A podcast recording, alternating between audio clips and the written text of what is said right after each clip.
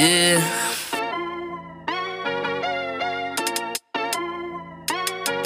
Yeah. Yeah, yeah, what you know about benchmark? Uh-huh. They're speaking the facts that you wanna hear. That rapper jersey, the vision is clear. Diamonds glisten like a chandelier. You know what I'm here for, like Marshawn Lynch. At clutch time, we do not flinch. Real brothers, we do not switch. Hit home runs with the right pitch. Who run the city? What to do when they hating on you? I feel like Kobe 2010. I taking the L, all I need is a win. Business is business, you know how they go. You playing the seats, now it's time to grow. Tune in now, gotta be in the know. Showtime, bitch, my about to blow. We know.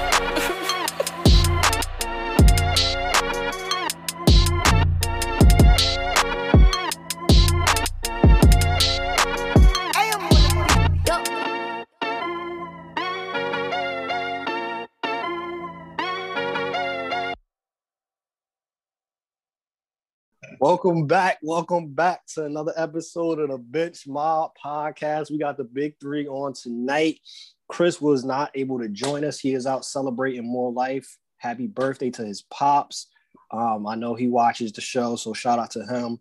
But of course, we are joined by Miles, Jack Harlow, Wholesome, man, Davenport.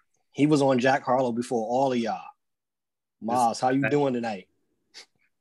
I'm doing good. I'm feeling good. I was on blast before a lot of people too, so I, you got to add that in there too. Blxst, Blxst better than Jack Harlow, so you best, you best be talking about Blxst. Chill out, chill out, chill out. Oh God. Oh God. Oh, so we No started. way, bro. That's a whole different debate. It is. It is. I'm not even gonna get into it. hey yo, we going to this is a poll. We're gonna post a poll and see what the They people don't know say. Blxst, bro. They don't know. The listeners do not know Blxst. They won't. They'll know Jack. No, But- Jack. Jack's gonna win the poll by by landslide, and they Blxst stuff. They've basically both been around for the same amount of time, but That two song EP he put out. Jack got like a number one. So I don't know until That's- until Blxst gets one. We end up combo right there. Blxst like Roddy. Blxst like Roddy Ricch or, R and B. Mm.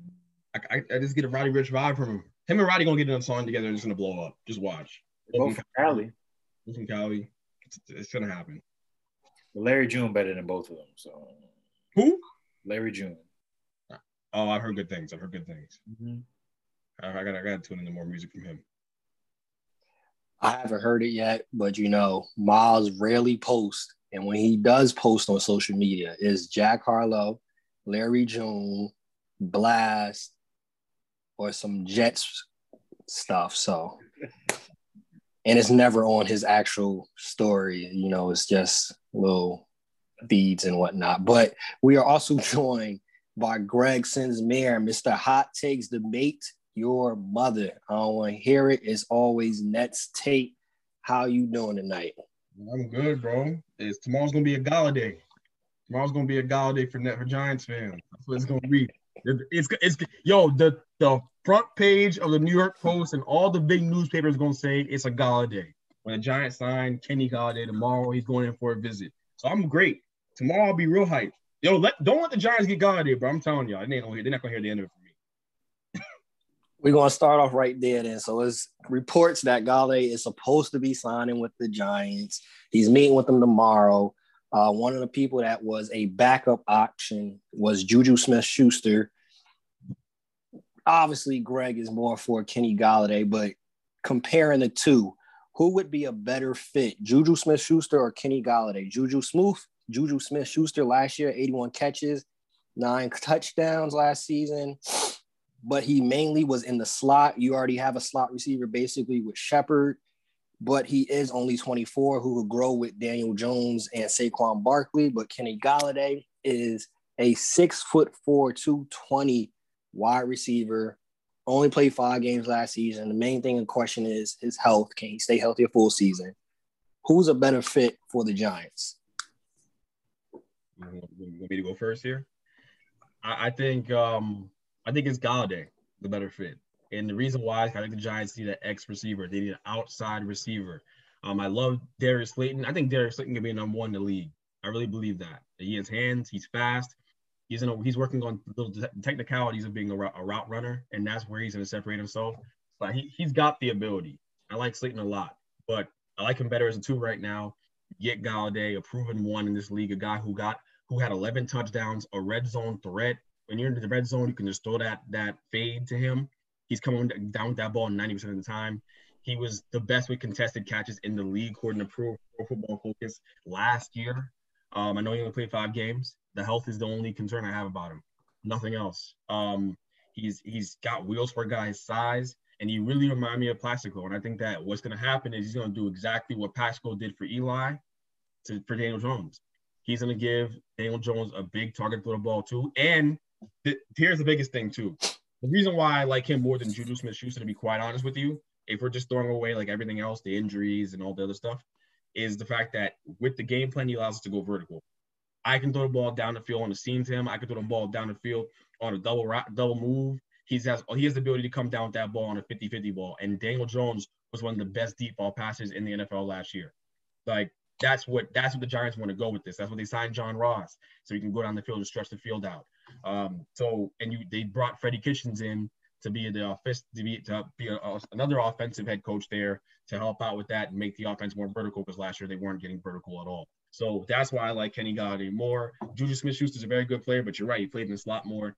And I, we already have a guy, a guy in Shepard who can play in the slot. Doesn't make a ton of sense. It's pretty redundant there to do that twice. Um, I definitely would like Kenny Golladay. I think that would take the offense to the next level, and it takes Daniel Jones to the next level. And now we get to see him. Be, we get to have a real conversation about where he's at. Let's now we can talk about. We get Kenny Golladay. We, he plays next year, and the Giants go get the thing going. Now we can start to evaluate Daniel Jones. So that happens. We can't talk about it because you got to get him in as his, his number one guy. He doesn't have it yet.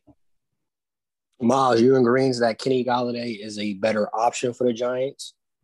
Yeah, I think he's a better option. I mean, he's already proven that he can be a number one and handle that role. Juju, when he was thrust into that role, he kind of struggled a little bit. Even though, you know, Matt Stafford, Ben Ben Roethlisberger is kind of at this point in their careers, one is a lot better than the other.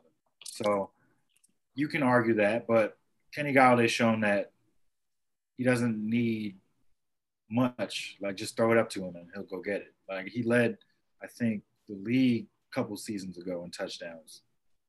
Like he's a red zone threat, and that's something that they don't really have right now because either it's Evan Engram dropping passes or fumbles from Daniel Jones, which he did a little less this year, but still it's an issue. It's a, he's, improving, he's improving. But I do like I, I like Kenny Golladay as a, as an option for them.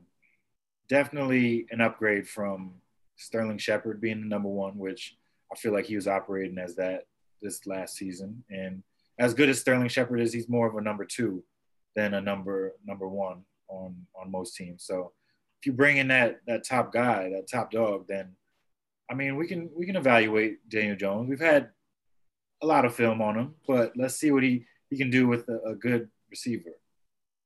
Yeah, you got to get pieces around. You see what the Cardinals are doing with Kyler Murray. I was just talking to my dad about this. You don't get to see what a quarterback is until you really invest and give them all the tools in the shed. You gave they gave him AJ Green today on a one year deal. They gave him they went out and traded the crit actually traded nothing. They they robbed the tech the Texans for um why am I forgetting this guy? Hopkins. AJ Hopkins. Right. Like they gave a bunch of weapons out there. And so it, it and now you're seeing him. Now you're seeing him. He took a big step. He was in the MVP conversation right? I'm not saying Daniel Jones will be in the MVP conversation next year if he gets Kenny Golladay what I am saying is you're going to see a guy who's going to be playing at his, to his fullest potential. You're going to see the full array of weapons. I do think that Evan Engram's going to play better next year. I really do. Um, I hope so for him. Um, it's really his last shot. So, but I really do think he'll be better next year. Um, I hope that man's living on a JUGS machine Um because um, he's he, you, could, you couldn't want to root for a guy more than Evan Engram. He really seems like a nice guy. I just can't catch the ball. So I, I, I hope you know he he comes back into a big year. Um, and with all those weapons with Shep, with Slayton, and you got Kenny Golladay, you may still they may still draft the receiver. Um, he may double down here. There's no there's no reason why the Giants wouldn't double down and get get Kyle Pitts if he wasn't there, or get Jaylen Waddle. Like they're trying to go vertical here. Um, I know it seems redundant to have John Ross and Waddle, but why not? Well, Ross is only on a one year deal, so it, it would make sense. It would make Waddle. Right. It's, it's Especially you can't really count on John Ross to be there because, I mean, if you look at his career, injury, just been injury after injury. That's kind of cut him from being what he could be. Because he showed that he could play last year, I'm but saying, then he got Yeah. hurt again. yep. I'm saying we caught, he caught Diggs. He was taking him to the house. Like he is really explosive. If he's healthy for the Giants, it is a game changer too. And that's an underrated signing if he can stay healthy. But you know, because of the health, you don't know what you're gonna get there. But I, I, I really think that the Golladay signing would change would change uh, Daniel Jones' entire outlook on his career and the trajectory of his career. The Giants know this. This is why they're bringing him for a visit. There's some questions about the his the, the health history. They're gonna get they're gonna check him out, and I, I I fully expect him to walk out of Meadowlands tomorrow with a deal in hand, and for New York to be celebrating, for me to stop working. If I if I hear this at one o'clock, I'm not working no more. It's on. I'm just I'm just gonna watch TV, watch the news the rest of the day because it's gonna be a gala day in New York. Real, for real. Hopefully, he's holding hands with a lineman because I don't know. Daniel Jones can't can't run around like Russell Wilson back there. Saquon couldn't do it last year, and I don't want to see Daniel Jones do it. So The line was much improved towards the latter half of the season. I, I, they're gonna go young on the offensive line. They did Soldiers. They they released Solders into the, the deal uh, for Solder. They told us the, the details. It's like a four. I think it's like four million dollars he's getting. Uh, nothing too crazy. Um, but yes, like they got to get better there. I think I think they may try to beef that part up of the line again in the draft. They may uh, you know talk about that there, or they may even sign the guy on a one year deal again in free agency um, as well. But no, man. I mean, I, I think the Giants are gonna be in real good shape. They can get their hands on Golladay, and, and it's nothing against Juju. I actually don't even know the market for Juju. The better question is, where's where's Juju going? Is he going back to, to, to the Steelers in the one year? Like, where's he going? no, What's he's the not. market? He's not right. They're, they're not having him back. Where's he, like, what's the market for Juju Smith-Schuster? I know where Kenny's going. I don't know. I don't know where Juju's going. There's a market for him. It's just they're not getting the money and offers that they thought they were, just because the, the salary cap's down now. So teams aren't going to shell out 18, 19 million dollars a year for a receiver when that'll eat heavily into the cap. Not only that, you got to factor in he was a part of that receiving core that led the league in drops. So, speaking of, you know, the Giants, you already got somebody that drops the ball on Evan Engram. I don't think you want to add another person that's going to be dropping the ball. So, Right. I know that's probably factoring, in. and of course, the off the field stuff. You know, that's factoring in on teams. They are great for saying we don't want a distraction in the locker room. Mhm. If Pittsburgh, one of the most kind of like basic professional type of teams was not rocking with that, none of these other teams want to be able to deal with that circus. Speaking of though, teams that you know doing things that may not make sense, they decide to have a number one, a number two, a number three, and a number four on their roster. The Chicago Bears signed Andy Dalton Hmm. for one year, $10 million. They still has Nick Foles on the roster, and it's reports that they have hopes to be able to trade Nick Foles in pursuit of signing Alex Smith also. Dalton reunites with his quarterback coach in Cincy, Bill Lazor. Thoughts on the Bears signing, who were supposedly in the sweepstakes to try to get Russell Wilson or Deshaun Watson, but they end up with Andy Dalton as their possible one. The question for me is: Is Trubisky gone? Is he? should be. He's still he's still there. Are you saying he should be? are you saying that because he's because he's asked, or are you saying that because he just should be? I don't know if they picked up his option though. That's the other thing. I feel Oh, like they It's declined like- the option. I mean, Trubisky's not as bad as people make him out to be, but he's not as good as the quarterbacks they could have taken. So it just it's almost like I don't want to be near you because you remind me of what we could have had. So I would hate to be a Bears fan. I am so glad I don't have any affiliation with Chicago, period, because that defense could be elite.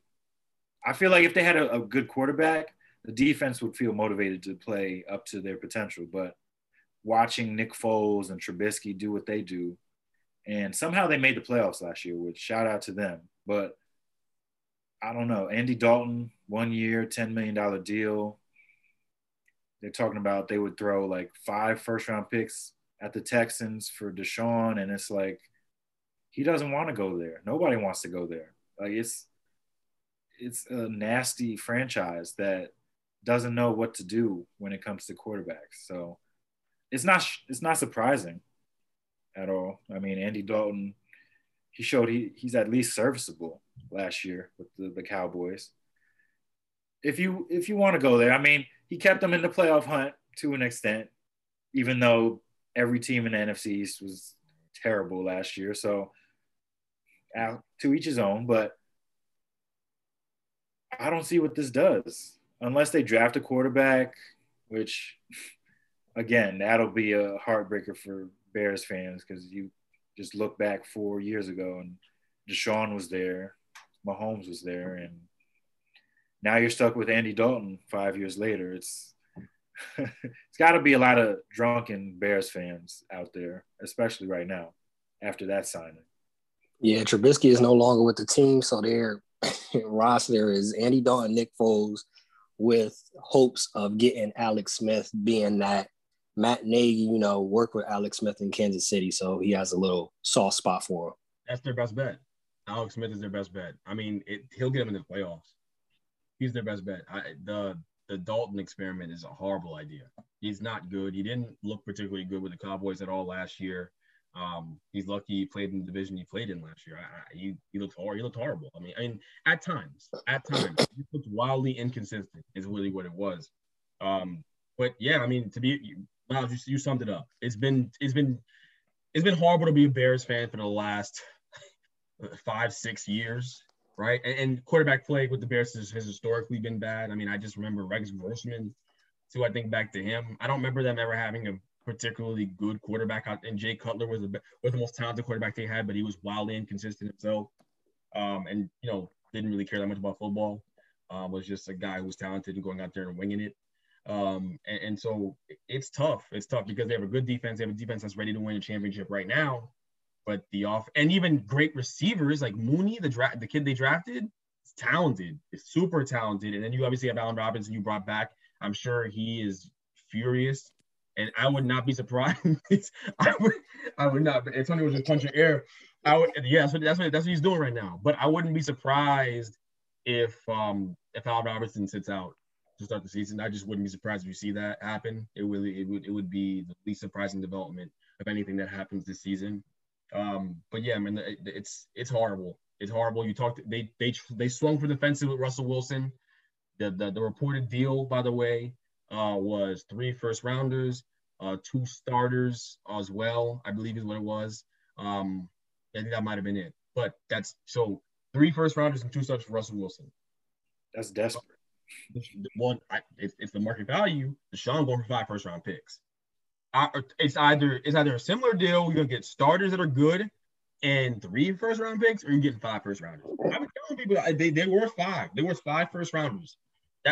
But teams don't want to give up five first rounders because you're gonna starve for the next five years. But but I, I still think it. Well, listen, it can still happen. I would trade five first rounders for Deshaun Watson right now.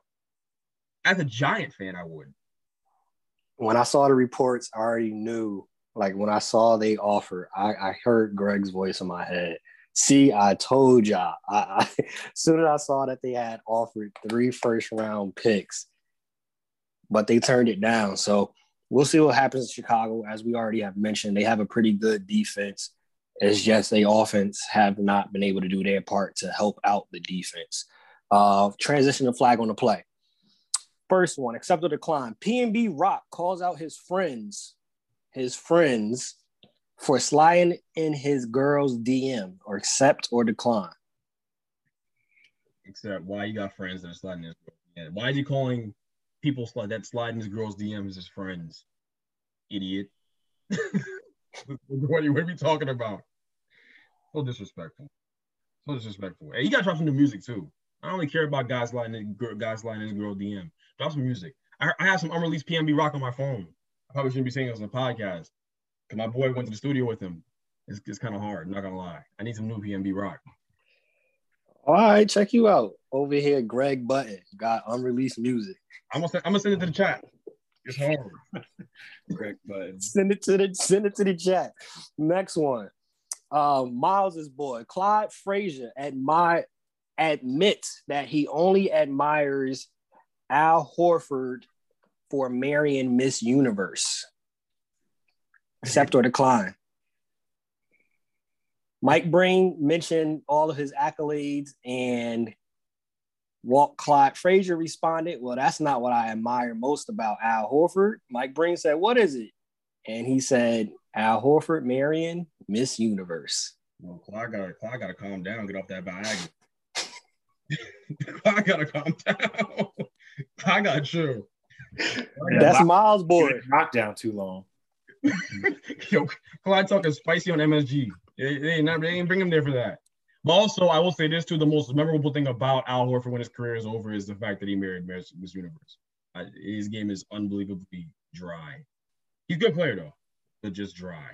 I don't like his game, bro. And he's good. His post defense is really good, but he's just a dry player to watch. So yeah, Clyde's right, but Clyde could get off that. Clyde's too old to be talking like that. He got a wife at the he got a wife at the crib. Miles, do, do we got a wife at the crib? I don't know. The way he dresses, I don't know if anyone would stay with him. it's a lot of colors to, to deal with at the house. That house is loud, I'm sure. Oh, that was the Viagra talking, bro. telling you, bro. He was, he was on the move. Mixed with some vodka. I don't know. Yeah, he was on some other stuff getting on there. He's probably don't don't let me find out, Clyde. Where he trying to get a sponsorship with uh Blue Chew.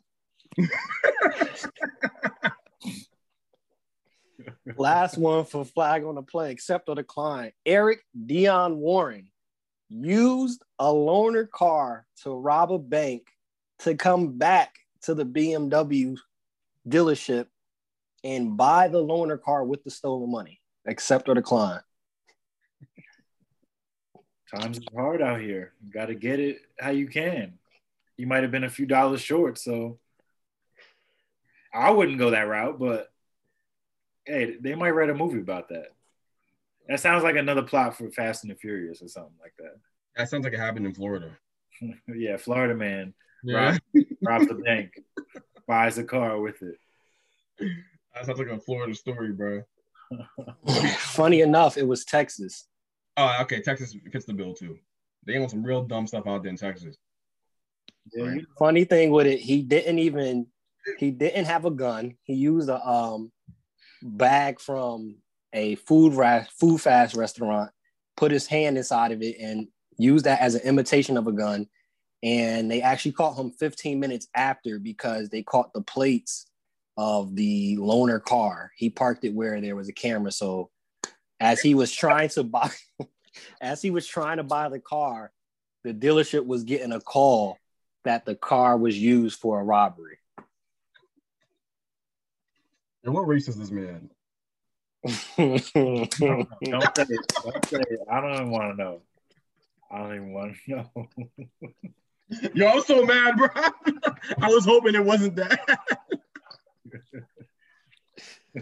oh man. I'm mad as well. Get- get- Next, next one, bro. I'm mad. Got me tight.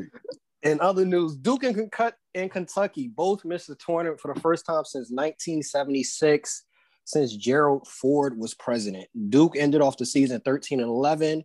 They had three different times with a three-game losing streak, and Kentucky finished at nine and 16. This is their second time to miss the Big Dance since Coach Cal became coach in 2009. What changes need to be made for this not to happen again for these programs? if any changes at all? Is this is this really just because of COVID for these two teams? Um, I think so. yeah, I think it's mainly to do with that. I mean, I don't know what the practice schedules were like. I don't know if anyone was able to get any chemistry going together because usually Coach Cal's teams kind of start off slow. They win, but they start off slow, might lose a game here and there, and then coming down the stretch, they're like, it's a cohesive group. But this one, you know, it was bad from the start. We had one guy who lost his marbles on the bench and had to we had to remove him from the team and he just transferred i think last week. And then i think terrence clarke got hurt. My boy brandon he he didn't play up to what i thought he'd be and i hope he comes back because i don't think any there's any one and done players on this kentucky team this year honestly. Like there wasn't one even though i just saw isaiah jackson just declared but he he might have been the only one just because he's an athletic freak, kind of like Jerami Grant, like in that mold. But yeah, I I hope those guys come back because you didn't really prove anything this year. So maybe another year, you know, the restrictions kind of loosen up next year, more practice time with the coaches. I mean, that's how I'm going about it. I'm, I'm guessing that's the same thing that happened with Duke too, because I've never seen them be this bad. Like 13 and 11. I mean, I can't remember the last time Duke had double digit losses in a season. Probably like 20, 25 years ago, 30 years ago. It's been it's been a long time because Duke is always up there. But yes, it's a rough year. Some teams can handle it, like Gonzaga, because they got veterans on there. But these young teams that bring in these these youth and freshmen, they don't have any time with each other. So I'm chalking it up to to COVID. He's right. You got to think about what these young teams, all these young these freshmen coming in. A lot of these a lot of these kids coming in don't really know how to play basketball. Like they they they are really talented basketball players. They were on their high school teams and they were just told to shoot repeatedly, and they were better than everybody else, so it worked out. But when you get to college, you get to learn how to actually play basketball. You have to learn how to play basketball in a cohesive way and play within a system. And if you you need practice time on the court to do that. Kentucky has thrived um, off of that, right? Kentucky has thrived off of that the last couple years. They have late season runs every year. Calipari turns it around mid season. They struggle to start out. Um, to have no veterans, to have no practice time, to have no off season, to have an abbreviated off season at that, um, and to expect these guys to go out there and play well and make it, it, it wasn't going to happen. So, yeah, I, am not surprised they didn't play well when you when you it works. It's a double edged sword. The, the best the best team in college basketball this year are teams that have been together. Baylor, they have vets, they have got seniors, they have guys that have been there. Um, Oklahoma State has guys that have been there too, and then they plugged an amazing basketball player into it, right? And they have a chance. Um, I think they would have been eligible. Correct me if I'm wrong. Um, yeah, they had to they had to make sure kid got in there. Um, so yeah, you know, it, it's it just it, that's the way it works. Like the best team in college basketball this year are teams with the vets um, that can plug in that young talented player into the fold. But with Kentucky, when you bring in four or five freshmen and they're most of them are starting, you're going to be horrible. And they looked horrible all year from the start. And it's it's it's hard to coach guys that at that that level. I being coaching myself, I have an appreciation for these guys who coach even more than before. It's not easy. So, yeah, no, I mean, I don't hold it against Cal. I don't hold it against Coach K. It's just the nature of the beast. That was that's the cards they were dealt this year. Speaking of though, so we do have the March brackets are out. Who are y'all picking as the winners? Who is your your favorites? I'm personally, I'm going with Michigan. I'm going with Juwan Howard. I like their team. I like what he's done with the uh, program. I think Michigan is going to pull it out. I got Gonzaga. I think they finally get it done. This team is just collectively top to bottom. Like they brought in Jalen Suggs, who he's been a difference maker since day one. They got shooters on this team, a nice set of big men. They're deep. Like this team is, it doesn't have that many freshmen. And the one that they do have is making a, a huge impact but it's mainly sophomores, juniors, and seniors. Which, like I said, this year it's key having those those uh, upperclassmen because they played together even before this year. Because last year that season only got cut off at March. All those guys had played together for a couple years, so they've had that competitive experience with each other. But I think they're they're hungry this year. They're the, they've been the best team in college basketball by far. I wish they would have gotten able been able to play Baylor early in the season. I wish it didn't get canceled, but maybe we'll see that down the road because I think Baylor's up there. Although I could see Oklahoma State making a run. Texas is really good. I think you got to watch out for those Big 12 teams though. That's that's all I'll say. Like Gonzaga is my pick, but those Big 12 teams, they're definitely getting hot at the right time. For Gonzaga, if they do pull it out, this will be the first team since 1976 to actually be undefeated the whole season and to win a championship. Just throwing that out there. Yeah. I think because they haven't lost they're gonna lose at some point in the tour- tournament. It, it's hard to do that. If they do, I mean, I think they're the best college basketball team I've ever seen. Um, it wouldn't surprise me. It's a popular pick to pick Gonzaga, Gonzaga, and it makes a lot of sense.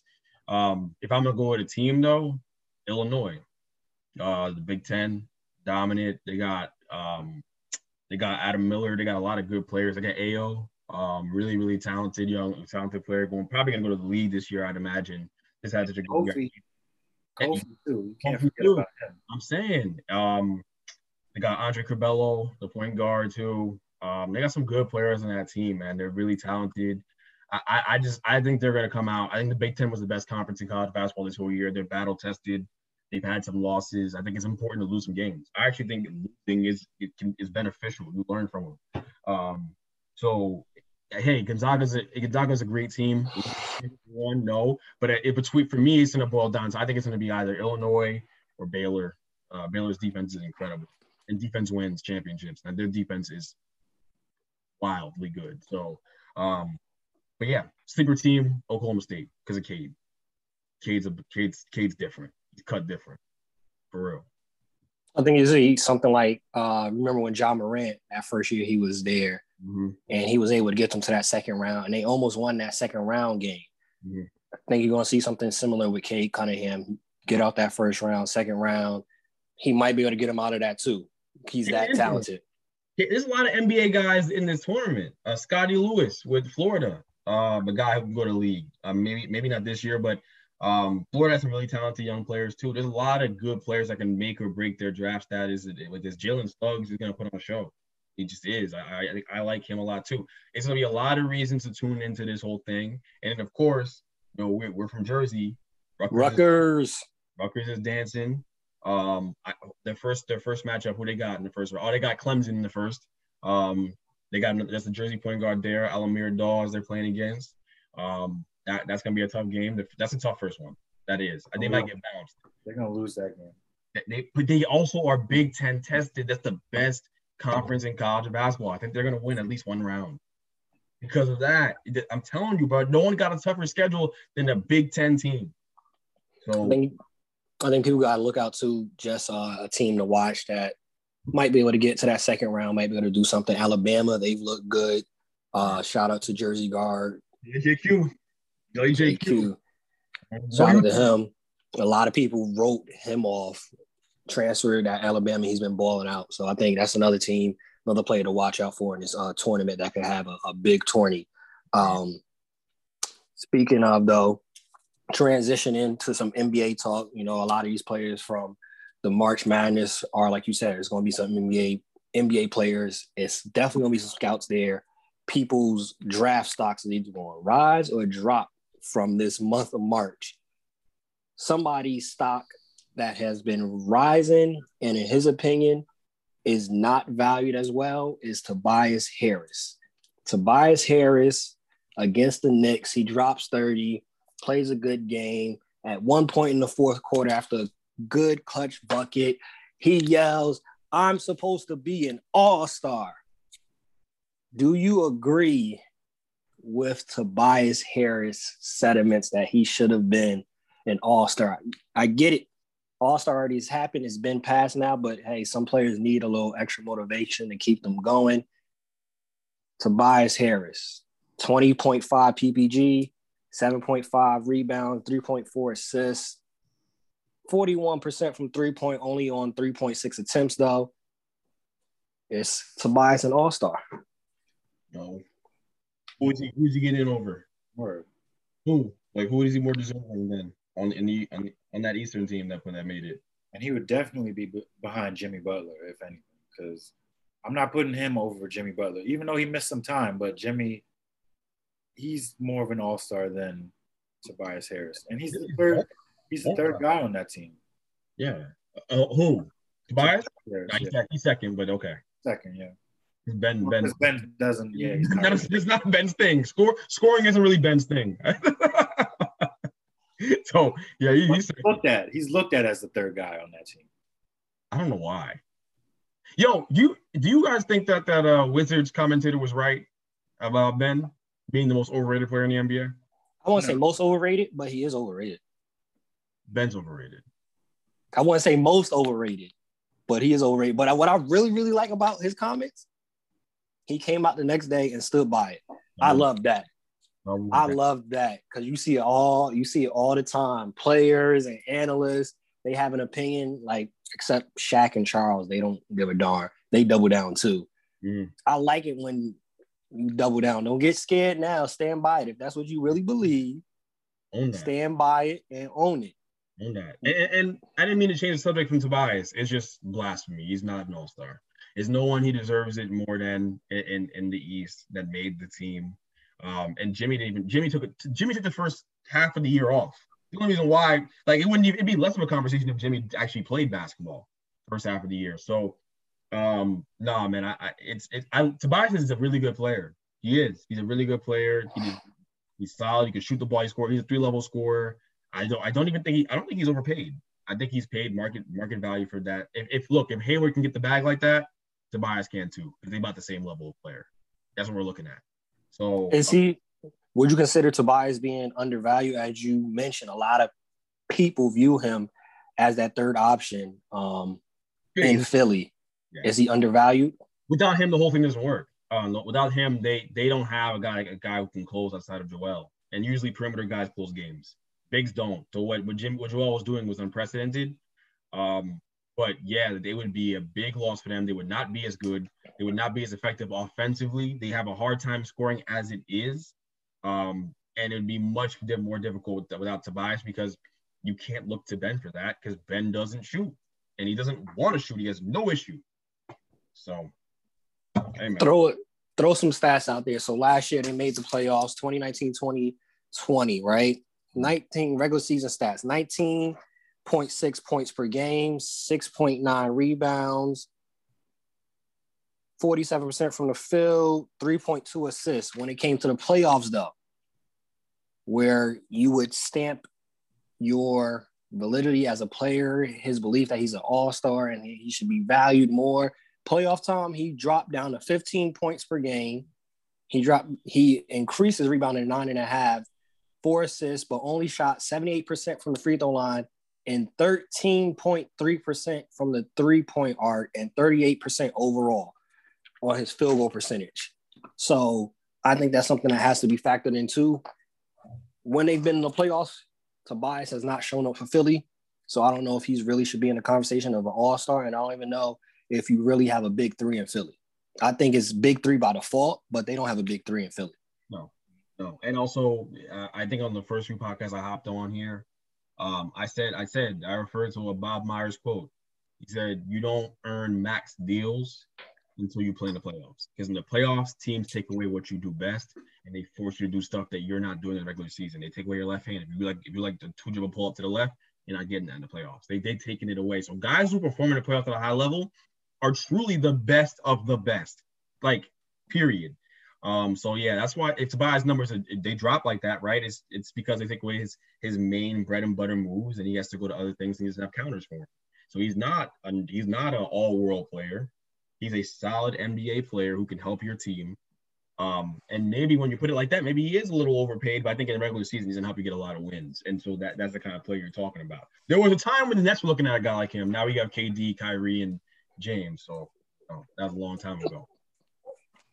Something that you just mentioned. By the way.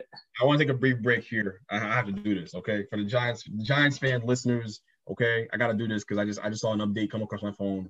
Jordan Raanan from ESPN just just tweeted. My understanding is that Kenny Golladay and the Giants have mutual interest. Golladay wants to be in New York and has been pushing to make this happen throughout the process. And if the visit goes well tomorrow, should be a done deal. So it's gonna be a Golladay tomorrow. All right, sorry. Back to Say a dumb deal. You just added that last part in there. I did, but it's it's, it's a done deal, bro. What you talk- Yo, it's gonna be a Golladay. It's gonna be a Golladay. All right, we'll see. Go ahead. Before we transition to the next one, something that you said I don't want to overlook though. You said players that perform in the playoffs are like considered some of the best players, right? Jamal Murray has played well in the playoffs. Are we putting him no in that conversation as one of the best players though? No, no, no, no. He did it with no fans, and he's streaky. He's, he's just he's just too streaky. He's just too streaky. He is, yo, by the way, I mean, like, if he, he, he has all the ability in the world to be one of the, considered one of the best point guards in the NBA, one of the best players in the NBA. He is that good. Like, when he's on, it is, it is really something special. But he is too inconsistent. And that's Denver's problem. Denver's going to do the same song and dance every year un- until they finally blow it all up. Teams are reluctant to blow things up. I mean, I know I'm going to go on a tangent here, but the Blazers are the perfect example. The Blazers should have been blown that thing up. CJ has to be traded. He's their most tradable asset. You're gonna get you can get a, a good three for him. They need a wing player that can get his own. They need Brandon Ingram or something like that. I'm not the biggest Brandon Ingram fan.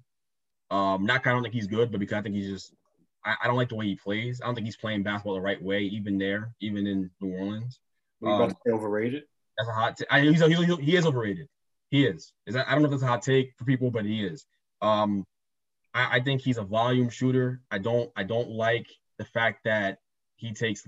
He doesn't take enough threes for me. Like he's it's he takes too many like low value shots. He's taking a lot of mid range shots, and not that I'm undervaluing the mid range game, but if you shoot that much, you're gonna want to mix in more threes. Yo, he takes a lot of shots. Um, and he also a lot. He passes up like open three point shooters in the corners, like Lonzo, who's been killing it all year.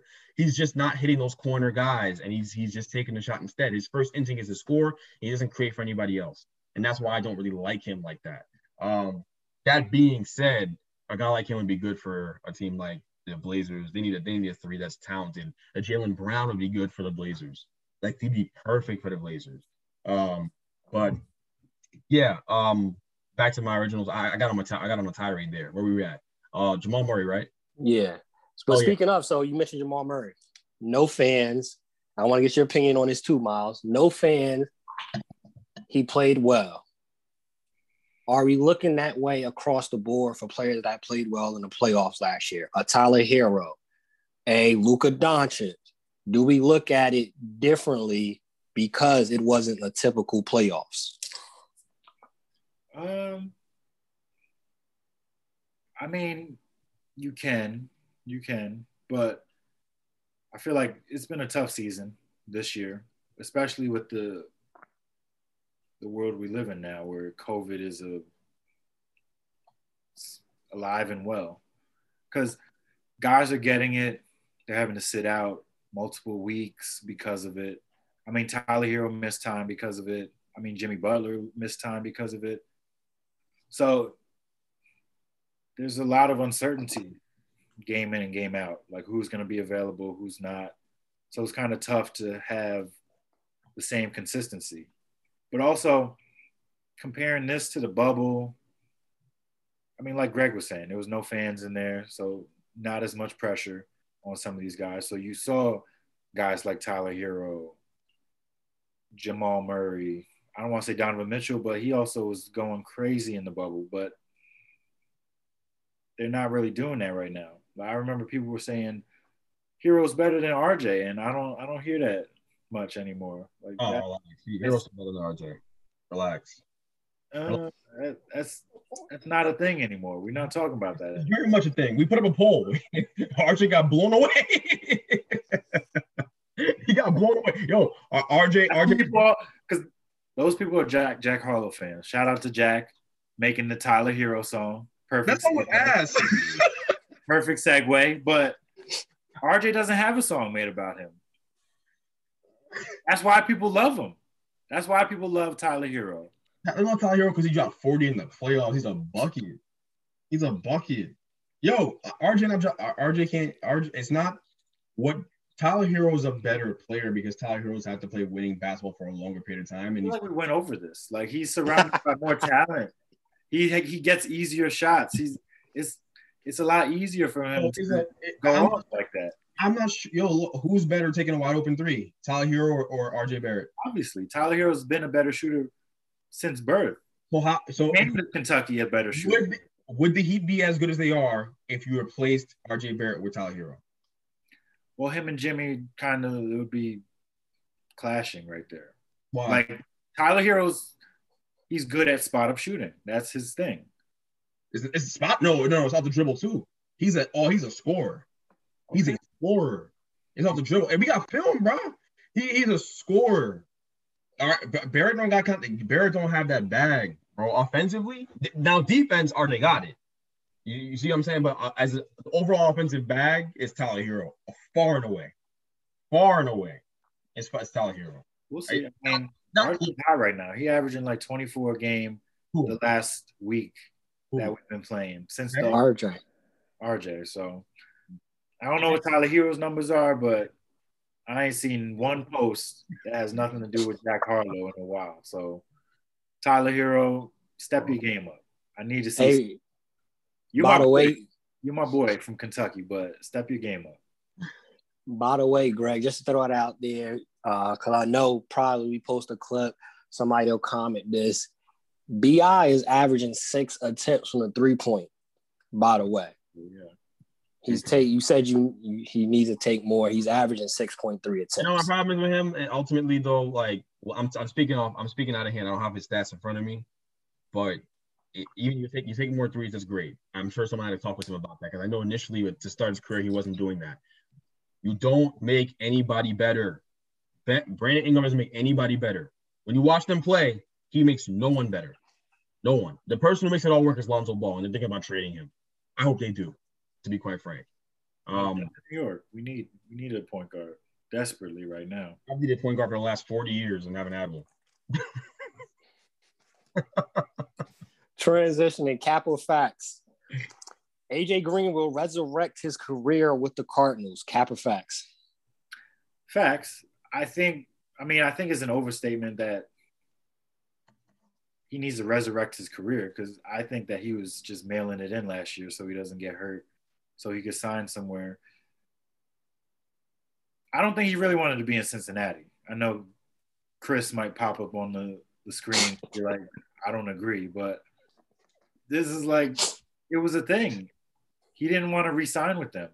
I'm sure they tried, and he's probably their best receiver of all time, but he didn't want to be there anymore. Whoa, so, whoa, whoa, whoa, AJ Green's their, their best receiver oh, as. My fault, my fault. I forgot about you, Chad.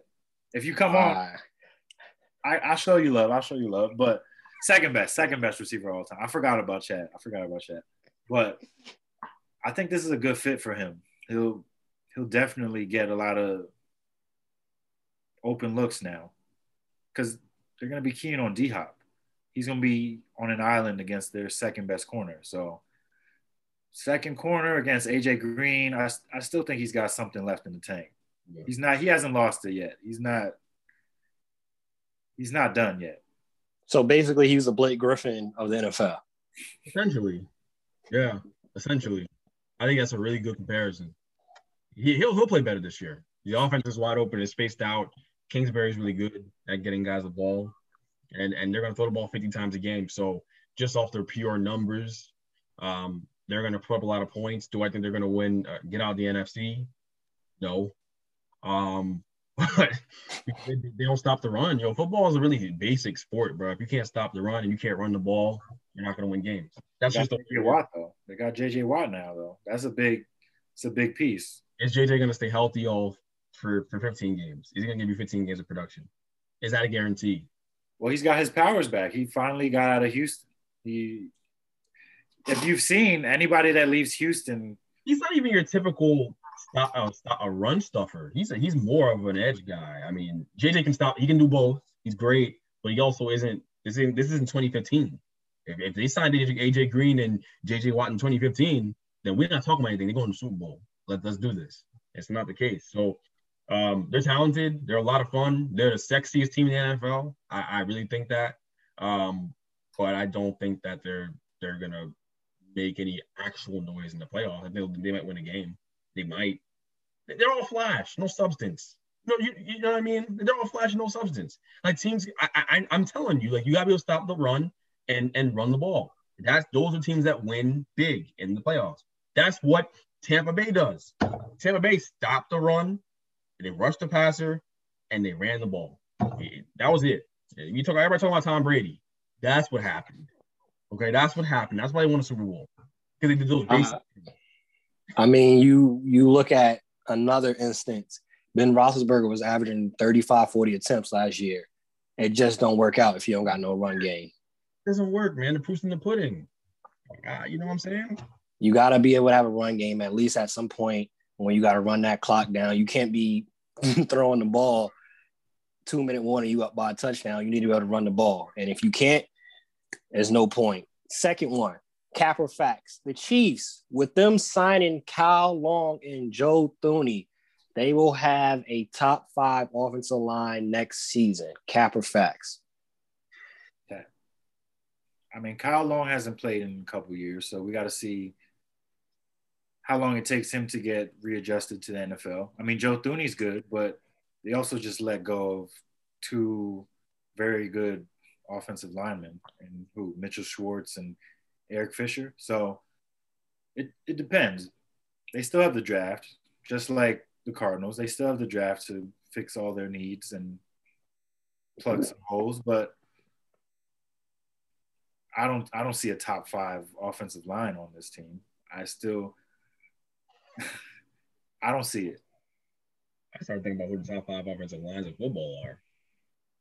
I just started, I started thinking about like, yo, who is the who are the top five offensive? I mean, um, Cowboys, the Packers, the Cowboys are are not the same. I mean, they were hurt. They were banged up last year. Well, then fine. You want to throw them in there? You can throw them in there. Cowboys, Packers. Um, who else are we throwing in there? Who else is it? Oh, San Fran. San Fran probably. I think, but they probably have the best one. Mm-hmm. Um, who else are we? Who else are we missing here? Uh, the Titans have a very good offensive line, uh, and the Browns. So no, the Browns have a better offensive line. So yeah, no, I just did process elimination in real time. No, the Chiefs don't. Chiefs don't. Okay, they're bringing back Kyle Long. Kyle Long hasn't played football in a couple of years, right? I think he's took about a year on. Yeah, yeah, year hiatus. He unretired and signed with the Chiefs. They use off for personal reasons. That bag ran out quick. Well, no, they don't have a top five, five offensive line. Lucky for them, they don't need that. Lucky for them, they don't need that. They need a depth. I don't know what their depth. The real question is their depth. I mean, I, I, as you guys can see, the reason why they lost Super Bowl is because of their depth on offensive line. They lack their lack of it. So, do they have guys that can step in there and, and help? Do they have a Swiss Army knife offensive lineman that can play swing tackle? No, then you're in the same boat. If one of those guys get hurt, you're done. You, Pat Mahomes is throwing balls parallel to the ground again, and that's that's the way it's gonna work. So let's let's see what happens. But if those guys stay healthy, then that team can beat anybody in the NFL any any given Sunday, and most Sunday they will. Last cap or facts: Marvin Bagley, who just got injured again and will more than likely be out for the rest of the season, has underperformed as a number two overall pick. Cap or facts? Facts. He's a bust. I hate Marvin Bagley. I thought he was going to be good coming out of Duke, but it makes it worse that they passed on Luka. The Suns passing on Luka makes it worse because him and D Book would have been nuts, but the Kings had a shot because the the Suns didn't take him, and they took Marvin Bagley. Everybody was hyped on the the Duke train and college basketball, and kind of down on the European players. But I don't I don't think that's a thing anymore. People a little higher on the, the European players, especially after seeing what Luka's come and, and done in the league at such a young age. But this is about Marvin Bagley. Haven't seen much from him. He started off decent to start his career and then just keeps getting injured. And everybody knows your best ability is your availability, and he hasn't been available lately. So I don't know. I don't have any confidence for them to give him an extension, which he's more of a trade candidate at this point for them than someone that's part of their long term future because they gave De'Aaron Fox the bag, so they're building around him. So they got to see what they can get. This is almost this reminds me of that Mitchell Trubisky where they they might be regretting that that pick where they passed on that that superstar. Speaking of, before you go, Greg, something that you mentioned, he was from Duke. I've been saying it. Duke players do not really produce good NBA players. They really don't. I'm gonna just throw that out there. What Zion? We just talked about Bi and how the stuff is things we don't really like in his game. JJ Redick, but I mean, Duke don't produce really good NBA players. Yeah, the majority of them haven't been that great. They've been underwhelming. You're right. You're absolutely right. Um, I was gonna say just because Miles hit the nail on the head. That's I mean, he, he really has been underwhelming. He's also in a terrible situation, but I mean, you're in a situation where you can still get the ball and score. I, I it's a guard-oriented offense. It's not it's not really created for him. I wonder if it's a fit thing because he is talented. Yeah, he is, and I think that maybe if he gets a chance to re rebrand himself somewhere else, he'd be better. But the NBA is humbling. You know, you, just because you're the number two overall pick, top five overall pick, it doesn't guarantee anything. And it, we've seen a lot more busts in the top five than we have seen guys that become superstars. And people forget that. And so it's easy to get all hyped up about these guys coming in, and you just forget about the hit rate on superstar player these these players that become superstars. It's very it's very slim, very elite, very elite group to be in. Um, so yeah, I mean it's it's it's tough, but also I also don't think he's particularly happy in, in Sacramento. The thing is he's earned no stripes in the NBA, so he kind of no one really cares how happy he is at this point. It's about producing and then getting the bag, and then you can be unhappy and, and, and start to force your way out of places. Um, so you know we'll, we'll, see we'll see what happens there, but it, it is tough to watch because I, I did like him coming out of Duke. I didn't like him as much as the other guys in that draft, but I liked him. I think where he I, where I thought he could be a, a, a really good NBA player, like a, like a 20 guy, 20 point per game guy.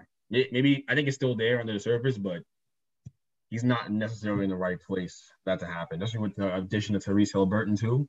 It, you know, it's a guard-oriented offense. It's not. It's not made for big drives. So. Yeah. Speaking of the De'Aaron Fox at the game winner tonight, and of course, before you know it airs and whatnot, people see it, and you know they hit us up in the DM and go crazy. Of course, I'd be remiss if I don't mention Duke players. You mentioned Kyrie, who was there for like two weeks. He played like six games, and Jayson Tatum. Mm-hmm. Outside of them and Zion, Grant Hill, Grant Hill, who his career got messed up because of injury, um, who could have honestly been definitely in the conversation of top 20, top 25 players of all time? I think top 15 if he was healthy. They were groomed, he was being groomed as the next Jordan, honestly. If you look at when he was coming up, Jordan was kind of on his way out. This young guy, Grant Hill.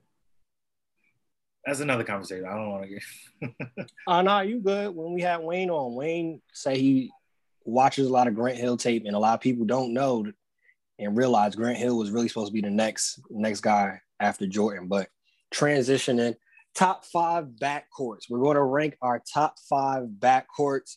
I'll start it off. Y'all could give me y'all comments, y'all agree or whatnot, disagree, and I could go into detail if need be. But everybody's gonna give their top five backcourts. My number one backcourt, which I think we'll all agree on across the board. I'm going with Harden and Kyrie. Mm-hmm. I'm going with CP3 and D Book as my number 2 mm-hmm. Number three, I'm going with Dame and CJ. Number four, I'm going with LaMelo and Scary Terry. Mm. And number five, I'm going with Russ and Bradley Beal. Who's y'all top five? He threw that. He threw that curveball in there just to get us amped up for this. LaMelo and Scary. Yeah. Yeah.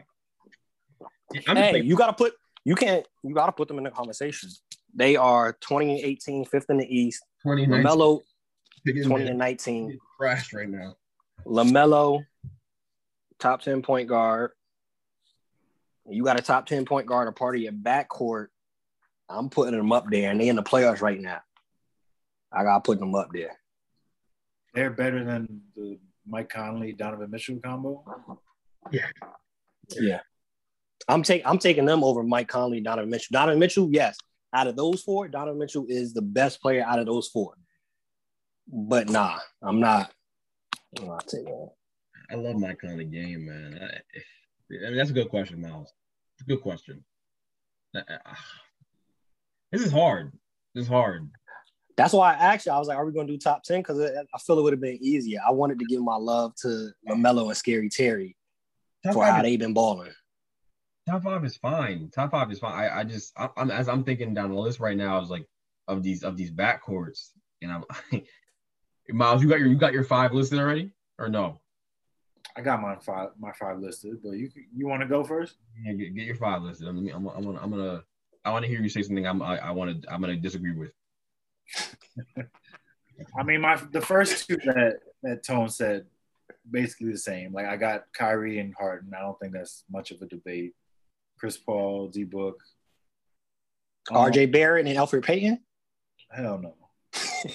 Only because Elfrid Payton ain't holding his end of the bargain. But um, third, I had Mike Conley and Donovan Mitchell. Like you got to reward wins. Like they're the best team in the league right now, and a lot of teams didn't have.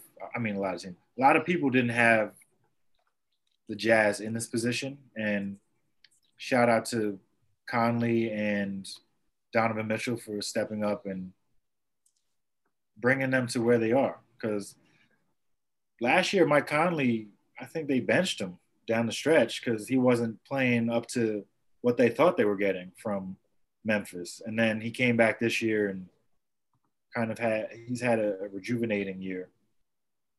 So I got him and Donovan as the third backcourt. I mean, fourth I got Dame and CJ. They're always going to be in the top five as long as they're together.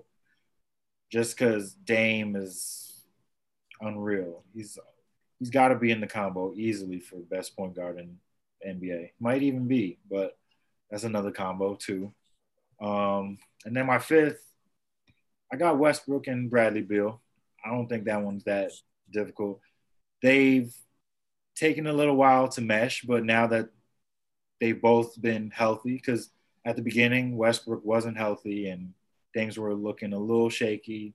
Trade was looking a little shaky, but since he took that month off to to heal up, they've looked good. I mean, they're not threatening anybody in the East, but since he's be- he since he came back healthy, this team has played much better, gotten right back into the playoff hunt. They're within the top 10 seeds in the Eastern Conference. And it has much to do with Westbrook and Bradley Beal. I don't think they'd be in this position if John Wall was there. But I think that Westbrook's added a, a different element. He he's helping them learn how to win now. He's helping I think, them. Before you go, Greg, you mentioned the Jazz. I just want to ask this. By the way, they've been struggling since the All Star break. They're five and five in the last ten games. Just throwing it out there. I don't think they're going to finish as a number one seed. Honestly, do you trust? We mentioned it earlier. Playoffs. You trust Mike Conley and Donovan Mitchell in the playoffs? This isn't a combo about trust. We're talking about top five backcourts in the league right now. I don't. You don't factor them. that in. I don't trust them. I don't trust them in the playoffs. But in the regular season, which we didn't get to the playoffs yet. I'm saying you don't factor that in with your ranking. I'm factoring that in when you mention, like, for example, I'm gonna have Dane. So you trust CJ Terry to get them to the second round? Yes, Terry has been in the playoffs with the Celtics. He's been proven, and LaMelo is just special, bro. I think that's where, I think that's where, because they have a better team. Like you mentioned, Russ and Bradley Beal. They they don't have that much help. If they had more help, I think they would be in a better position ranking wise, like stands and whatnot. LaMelo, he will be able to play well in the playoffs because you got Scary Terry, you got Graham coming off the bench now, and you got Hayward there. So yeah, I trust LaMelo more. Hands down. All faith in the ball. Are they going to be successful in the playoffs? That's that's the question. They get right now they the they right now they the fifth seed. So if they end up playing Miami, heck no. I don't I don't yeah, that's getting there. Sweet. That's a sweet. relative. Success is getting there for the Hornets. That's that's that's what they need to do. Just just get in, and then you surround. You have to surround Melo with good pieces. It's all relative. Uh, um, that's that's part of the thing. That's what when you, when you said you factor in playoffs, that's made it even more hard. Um, because Donovan is is is a proven playoff performer. I don't think I have any, I don't have any problem saying that. The series against OKC couple years ago, where he was just killing PG and Russ. I guess we're not gonna talk, but killing PG and Russ, giving giving them both buckets. Um, and then last year in that seven game series against uh, Denver, even though they lost, I mean, he was amazing. He was amazing. Um, I know there was no fans, but he did it with fans in the building too. He's he's a bucket. He's an incredible. He's an incredible player. He's a guy who shows up when when it matters. I really believe in him.